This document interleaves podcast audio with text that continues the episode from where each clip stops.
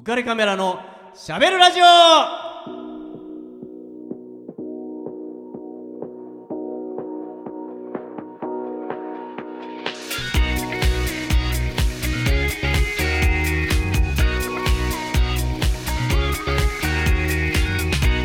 皆さんこんばんは。ウカレックスことウェディングフォトグラファーの田底和彦です。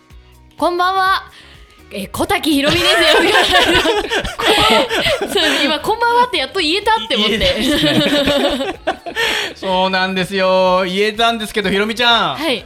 今月最後じゃないですかそうです。あっという間っていうか寂しいですね。ですよ、はいもうねせっかくこのスペースも、はいこれスタッフがね用意してくれたレッドカーペットを、ねもうこれ撤収されるいやです寂しいよねですもうこねの。シャンデリアとかも。そうですよ本ね。当に。いつも用意してもらってたの。いやに。もうスタッフ本当？すごいな。これなんかどことなくはい。漂うこのはい。アロマの香りとか、そうですねやっぱはりひろみちゃんが、はい。やっぱり NHK 夏空女優ということで、ええ。やっぱ用意されてあ、そうだ。るみたいですね、このあ。ヒョウ柄の敷物なるほど。とかも。他の回にはなかったんですね。あもうないです。もう全然。あこれ多分スタッフの方がもうあめちゃくちゃ予算大幅にですね上げましたね。はい。寂しいなこれあれ僕初めて見ましたけどオットマンっていうんですか？このソファーの前にあるあやつにね。こう足をこう投げ出せるやつですね。あーなるほどはいそこ。これも私の回だけ。そうなんですよ。あ、そうなんだ。今もね皆さんこう足のエステとかやってらっしゃいますけど。そうですね。ああ、寂しい。スタッフね両サイドからはい。今、なんか50センチぐらいのうちわを今、はいね。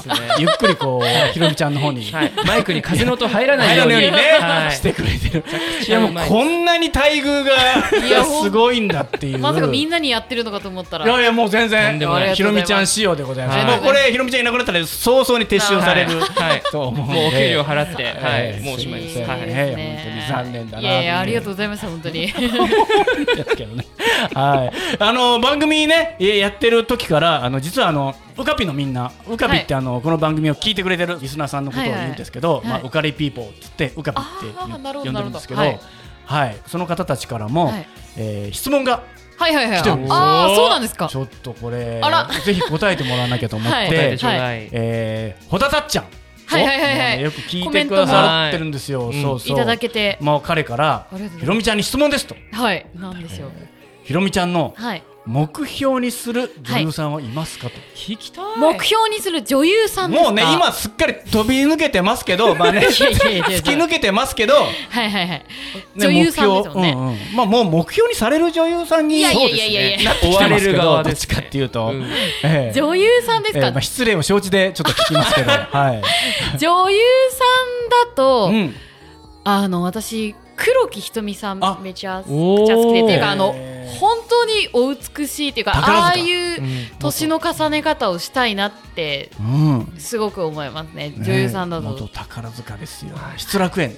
はいはいはいはい最高ですよねじゃあ。もうオールヌードも辞さずんいということですね。えいやでもいつか見れるかもしれないですね。めちゃくちゃ言いますね。でもあのくらいのこうあれですよね仕事に対しての情熱。情熱を持っうんて、そうですね作品のためならもそうう身をですね捧げるという。もうあのそのぐらい役作りとかをして、ね、いろんな方から憧れられるような声優さんであったり、こうはいいうお仕事を、はいできる自分になっていけたらいいなって思います。楽しみじゃないですか。今日のその黒い服はもしかしてそういう。ね黒いドレッシーな、そうですね。いつでも脱げる感じの。違う違う違う。必ず脱がすけど。カメラマンなんでね。けど、でもあんまりこう黒い服って自分の中でもそんな着ないんですよね。えー、はい。なんで今回ラストなんでラストをちょっと締めるはい。はいお気に入りの黒いワンピース。赤いレッドカーペットによく映える。ね。ハリウッド女優じゃないです。か。もうね、ヒョウ柄の敷物に、もうね本当にしっくりくる感じねで。そうね。そシックな。そんなカーペットを歩けるようなうん自分にはい。なれるように頑張りたいと思いますす。ぐそこです。そうですね。うんあとね、もう一個、はいはいえっとうん、朝ドラにはいはい。出演した時のはい。エピソードとか、はいはいお勉強になったことってありますかって。あー、エピソードですか？もうそれこそ、はい広瀬すずさんあ、が主演だったじゃないですか。ライバルですよね。もうそんな恐れ多くてあれなんですけど、でもうもちろん広瀬さんは覚えてらっしゃる方はもうほんと別で、私の思い出として、はい。なんかあのー初回のヘアメイクの時に、うんうんまあ、斜め後ろの席で広瀬さんがはい。メイクされていて、まあ、うんうん。鏡合わせで一緒だったんですけど、うわ女王対決ですよ。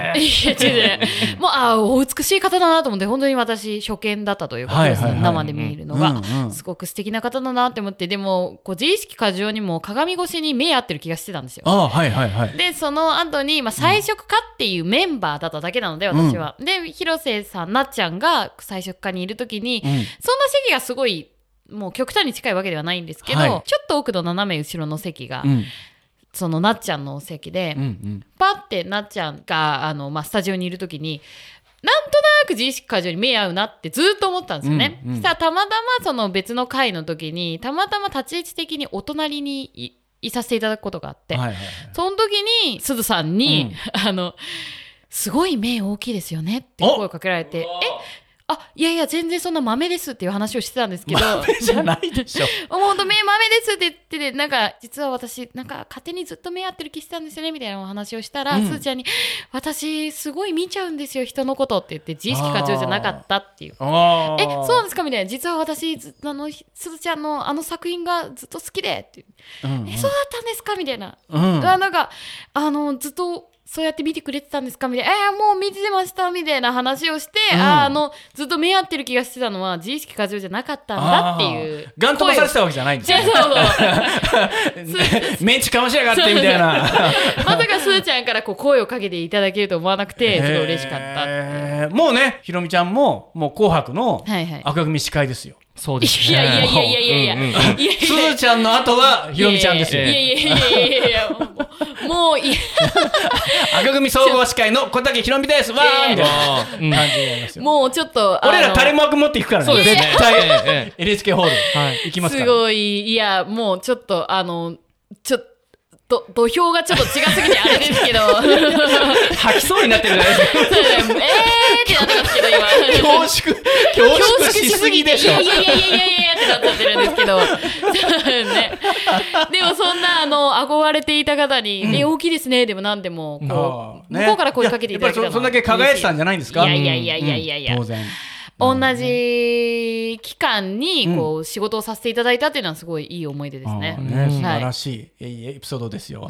もう伝説になるかもね。そうですね。これが、まあ後々に、これがファーストコンタクトではい、後にみたいなことになるかもしれないけど、はいもうそれ楽しみに。ああ、もう、ね、はいもうオールヌードも合わせて楽しみに 今後していきたいと思ってますから。あーもう、はい、本当にでも、すずさんは素敵なお方ですね、本当に。ええはい。ねまあそれは本当ね僕らもあのここで「しゃべるシネマ」っていうコーナーで、はいはい広瀬すずさんをちょっと取り上げさせてもらったりとはいはいはいかしてたので、はいもう本当に素晴らしい女優さんだなともう本思ってます当に素敵なね。方です。はい。うんあとひろみちゃんはその女優さんと、はいそれから声優さんと、はいはい今あの近場キッチン、ああ、はい。うんね、YouTuber としても、はいはいえっと、アウトドアキャンプの料理を作ってるはい。じゃないですか、そうですねはいそっちの方もまだこれからそうですね。これから、まあ大体4週間ぐらい私の回が10月あったんですけど。うちのラジオと一緒ですね、うんそう、はいそうですね。うんで、もう終わって今、11月からまた別の方がやって、うん。11月の2週目ぐらいからまた私の回があー4週ぐらいでやるんですけど、うん。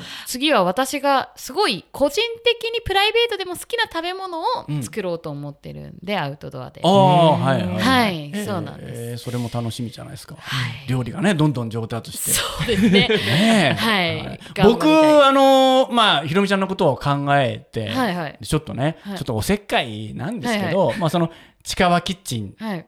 出てらっしゃるから、はいまあ複数の女性の方たちが料理を作ってるじゃないですか。はいはいはい。そのまあちょっと近場キッチンの出演してる女性たちっていうのをなんかちょっとそれだと長いんで、はいもうちょっと短くはい。こう親しみを込めたはい呼び方ができないかなっていうふうに僕なりにちょっと考えたんですよ。はいなるほど。うんはい。だからこれからはその呼び方で呼はいべばいいかなと思ったんですけど、まあ近場キッチンはい。ちょっと長いから、はいこれどう縮めればいいんだろうはい。って思ってこれならいいやっはい。て思ったのがカバチンガールズ。カバチ、ああ、そこ取るみたいな。そうですね。でもカバチンガールズってカバチンガールズ。なんか武田鉄矢さんが出てきたのかな。なんで？カバチンガールズ。カバチンガールズ。まあ近場キッチンなんで、まあカバチンガールズ。私たちはいはい。カバチンガールズですみたいな感じで、まあ、はい。ちょっとふ、なんか、なんですかね。なんでしょう？お雰囲気ちょっと昭和感。なんか昭和でちょっと古いカバチンチンの方かな。あチンの方ですか？あチンが古いってことですか？そう。あでもでももう名付けていただいていやもうありがとうございます。カバチンガールズのカバ小滝チンガールズ。ひろみですみたいな。そうですね。カバチンがまあもし、はい。浮かれカメラはいはいはい。のこのね浮からじとはい。コラボすることがあれば、あそうですね。僕もでで。まあ僕はちょっとガールズじゃないので、はい。カバチンマンとしてなるほど。やっぱちょっと なる出たいほどな。カバチンマンのはいウッカレックスですみたいな。ああなるほどそこはボーイズにはしない。そうですね、まあ、ボーイズでちょっとね。もうメインなんですね。さすがにね。なるほどなるほど。なるほどえーまあ、年齢も年齢なんで、はい。ボーイズとは言えないので、まあはい。カバチンマンと。ねえねえ、カバチンマンみたいな。呼んでもらいたいなっていう。はいあまあもうじゃあちょっとそれでいいんですか？カバチンガールズそうですね。僕の名前もじゃあ呼んでもらっていいですか？カバチンマンそうですね。カバチンマンカバチンマン そうですね。ちょっと恥ずかしいけど、ちょっと嬉しいですね。いやありがとうございます考えてくれいや、たもうね、そんなこと。いやそんなことばっかり考えてるんですよね。いやいやなかなか素敵な 感じだったありがとうございます。ちょっとはいすぐプロデューサーにも言って。そうですよ。はねい、もう他の、名付けてくれたよ。ね他のおお友達にもそういうの言っていた。だいてそうですね。私たち、カバチンガールズ。カバチンガールズです。ね、言っていただければと。いはい。思います。はい。ありがとうございます。お焼きに行っていただいて、ね、そうですね。よ。よかったです。はい、ありがとうございます。ありがとうございます。次のコーナー行きたいと思います。はい。はい。しゃべるシネマ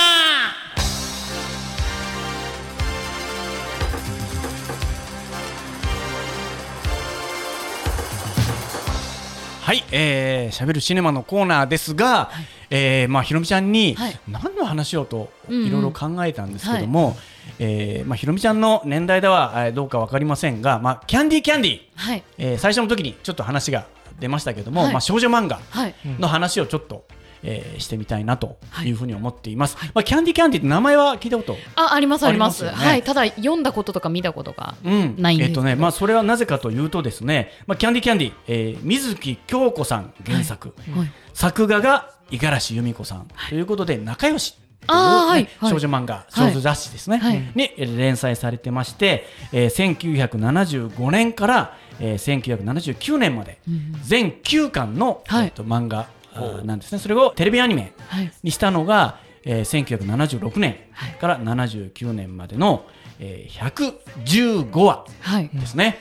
でえ終わったわけなんですけども、まあ、だから古いものなんで、まあ、今からもうだから40年以上前ですからね、わ40年ぐらい前ですかね、えーだから、まあ、本当に、まあ、知らなくて当然なんですけども ただまあ僕らが子供のところ僕らみんな僕の世代とかみんなテレビっ子はいで、えー割と男性ものの漫画が多かった中でこう突如としてこんな人いきいますかっていうような、ん。まあ、金髪の女の子とかはいはいはいはい。が次から次へと出てきたりとかして、はい。金髪だったり茶色だったりとかっていうような髪の色の人たちが、まあ、たくさん出てきてしかも、日本が舞台じゃないっていうのもまたすごく、えーちょっとね新鮮。はいはい。っていうかもう衝撃的なはい感じだったんはい。はいですよね。でまあ、ざっくり、えーね、簡単に、えー言うと、ね、孤児院はいはい。キャンディーキャンディー。ってね、まあ、名前がまあキャンディースホワイトっていうはい。名前なんですけど、孤児はい。なんですよね、ポニーの家っていう、まあ、はい。孤児院で育つわけなんですけども、はい。もうこのキャンディーが6歳の時に大親友のアニーちゃん。はい。がいるんですけどもこのアニーちゃんが幼女として富豪のところに、行くんですよ。その富豪の幼女として引き取られてお別れも悲しかったんだけどもそのお別れが悲しかったのと同時に幼女に引き取られてからですねそのアニーちゃんはいがと文通をしてたんはい。はいはいですけども、はい。その文通をやめようって言われるんですよ。はい。それはその孤児だっていうことをその大富豪の家に養女に行ったんで、えー知られたくない。っていうことでもう一切私はその孤児とは関係のなかったことにしてほしいということを言われるわけなんですよ。ね、でもキャンディーとしては大親友で、ね、養女に取られてよかったねってでもずっと友達だよって言ってお別れしたのに、いやもう一切あなたとは縁がなかったということにしてほしいと言われたので、まあ、悲しくて丘の上で号泣してしまう。その手紙をねもうお別れしましょうということで、そこで現れたのが、まあ、まるで星の王子様のごとく現れたのが、まあ、スコットランドの衣装を身にまとったはい。少年、はあ。その少年が「おちびちゃん笑った顔の方が可愛いよ」って言って去っていくわけです。はいはい。ね？もうそのそれを聞いたキャンディーはですね男の子に夢中になってしまって、いつか彼に会える会いたいっていうことをこの不幸のどん底にいる彼女の救いとしてそれを胸にずっと生きていくわけ。うん。なんですよ。それだけが救い。いつかあの王子様みたいな人に会えるんだ会いたいんだっていうことをずっと胸に生きていくわけなんですけどそしてまあ彼女は12歳の時にこれまた大富豪のラガン家に、えー養女として行くわけです。はい。それはそのラガン家の娘さんイライザっていうんですけど、このイライザの話し相手として同い年の、えっとキャンディーを、えー養女として、まあ、一緒にイライザを成長させるために話し相手になってくると、行くんだけども、まあ、このイライザっていうまあ名前ですね。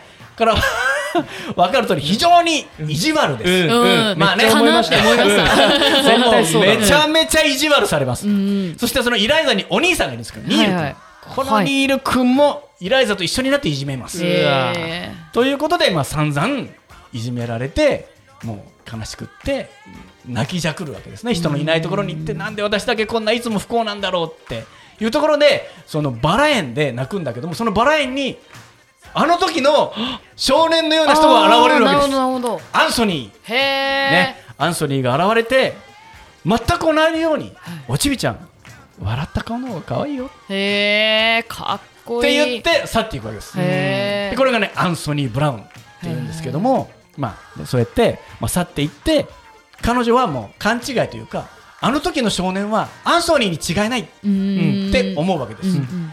そして、まあ、アンソニーとうまくいきそうになるんですよ、うんはいはいうまくいきそうになった時に、アンソニーは落馬事故でキャンディーの目の前で亡くなる、へえしんどい。ねまた不幸のどん底にみたいな、うん。やっと夢が叶うってなっていじめからも脱却できるってなったら死んでしまう。ですよね。そしてその次に現れたのがテリー。テリー。テリーさんなんですよ。このテリーが名前がねテリウス G グランチェスター。あーかっこいい。ねもう通称テリーですよ、はい。これテリーはそのアンソニーとは全く真逆はいはいはい。のタイプで粗暴なんですよね、はいうん。でえーやんちゃで不良少年なんですよ。やっぱそうなんだ。いいい男なんだけど両家のはい。男の子なんだけど,、なんだけども全く違う乱暴者なんです。よ、うん。はまあ、ルックスはめっちゃイケメンです。いはいはい。でまあねアンソニーと真逆で何をあんな男って思いながらもお互いにこうね。惹かれていくんですよね。全くアンソニーとは全く真逆なはい。はいところに惹かれていくわけなんですけども、うん。そして結ばれようと。でテリーはね役者として成功しそうになるんですよ、ところがそのテリーをずっと慕っていた女優さんがいて、はい。そのテリーの上に実は、えっと照明機材がはいはい。落っこちそうになるんですよ。テリーの上に。そうです。わ。また危ない。そう。そして、そのテリーを救うために、その女優さんは、テリー危ないって言って押しのけて、テリーの身代わりになって、その照明の下に引き下敷きになるんですよね。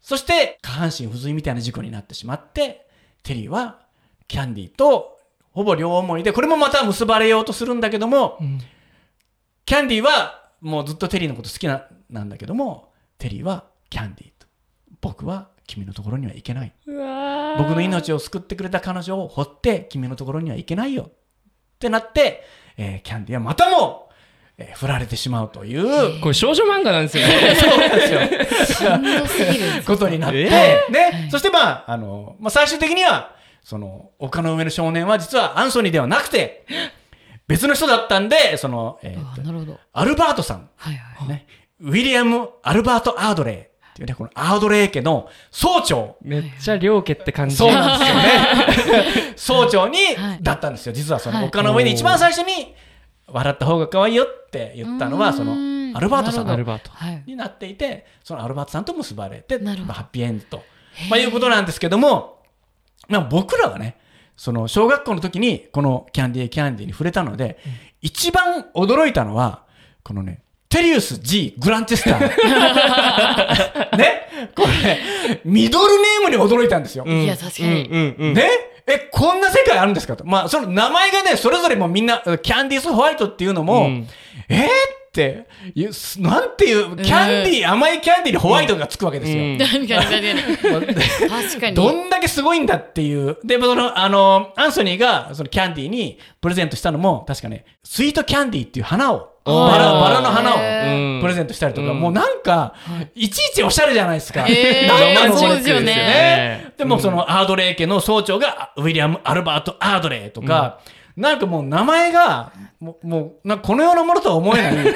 確かに。僕らのうん。身の回りにいる、えやつとは、溝部君とか、山田とかじゃないですもんね。山田君山田君とかさ、徳永とかさ、だからそういう、俺らが日常に使っている名前じゃないんですよ。そうですよね。ね、隣にテリウス G グランチェスターはいないんですよ。へ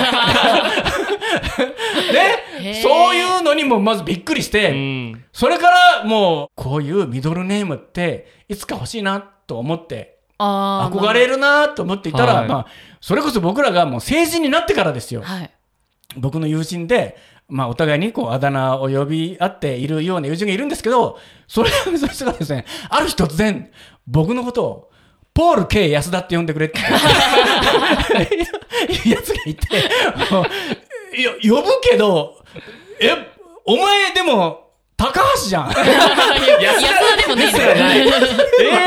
安田でもないお。前高橋じゃんって言うんだけど、いやでも、ポール K 安田って呼んでほしいんだよね、みたいな。ことを言うやつが出てきたりとかして頭おかしいじゃないですか二十歳過ぎたやつがもうそんな風に言ったりとへかしてるんですよね。なんかね、そういうのにちょっとびっくりうんして、ちょっとミドルネームね。僕らもそのカルチャーショックとしてはまずそのキャンディーキャンディーのストーリーよりもそのネーミング。にもかなりね、カルチャーショックを受けたなっていうのに小学校の時に一番やられましたね。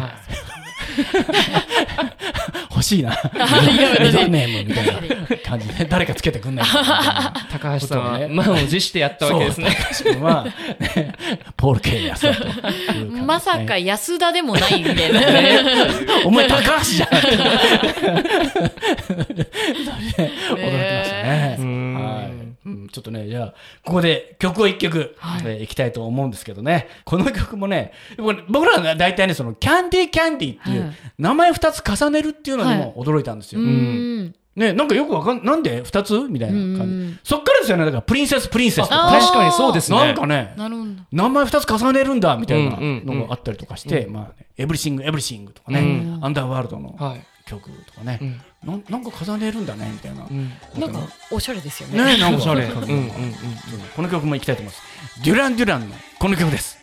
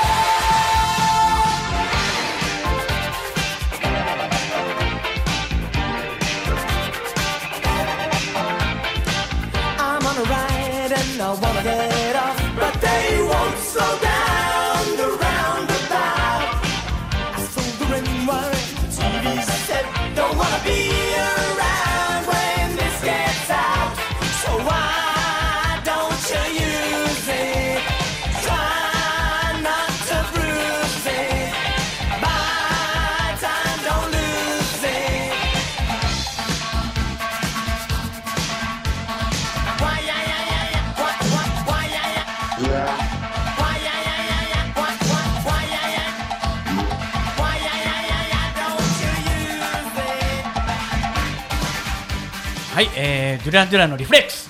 1984年ですね、はい。大ヒットしたんですけどね、はい。アイドル。はい。だったんですよね。デュラン・デュランってねうんうん。まああのデュラン・デュランの話じゃなくてそのキャンディキャンディはい。初めてじゃないですか、はい。まあ名前は聞いてたと思うんですけど、はいはいはいはい。まあこんな大河ドラマみたいな。いやびっくりしました。なんかタイトル的にもっと本当可愛い少女漫うんうんうん画みたいなイメージあったから、はい。そう9巻でそのストーリー終わるみたいな ボリュームだなって思いました。うん、まあなかなかもうみんなジェットコースターに乗ってるみたいな感じでいじめられたりそれでも頑張ったり、はい。そしてうまくいきそうになるとまた奈落の底にみたいはない。ことで、もういいじゃんうまくいけばいやそうですよね。苦しいなって思いながら聞いてました。ねえもうでもほら、はいひろみちゃんはどっちかというと感情移入しがちな。そうなんですよ、かなりしちゃうタイプ。だから今話聞きながらもちょっとかなり苦しそうな、いやはい、あの聞きながらずっと小声で無理無理無理無理絶対嫌だとかねね。そうなんですよ。だから、はい。僕らもやっぱりそのそれこそテリーがね、はい。一体どっちを選ぶんだと、自分のね命を助けてくれた彼女を選ぶのか、それともキャンディーの方が好きなんだから、どっち選ぶんだろうってやっぱりやきもきしたんですよ、どっちなんだってなった時にやっぱりねテリーとしてはあのやんちゃなテリーが僕は僕の命を救ってくれた彼女の方を選ぶよって言った時に、いやいやいやでもキャンディーだってみたいな僕らもねずっと見てきたから、やっぱりキャンディー派じゃないですか。キャンディー派ですね、ね。味方。そうそう。でキャンディーだってきっと同じ状況になったら身を投げ出してテリー助けるよとかって思ったんだけど しかねももうなんか私聞いてる限り、うん。いろんな少女漫画を見てた限り私絶対テリーがタイプなんですよ。そう。ちょっと悪い方が。だからこそあ結ばれないんだっていう。自分の推しメンとうん。結ばれないんでキャンディーっていう。なるほどね、まあ、テリウス G グランチスターですから。覚えて帰りましょう。はい覚えて帰ります。はい、じゃあちょっとね、時間なんで、えーこの番組のスポンサーのお知らせをします。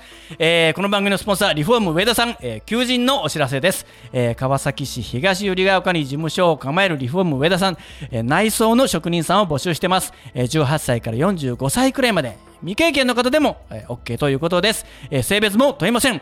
えーぜひ仲間に加わってください。お問い合わせ先を申し上げます。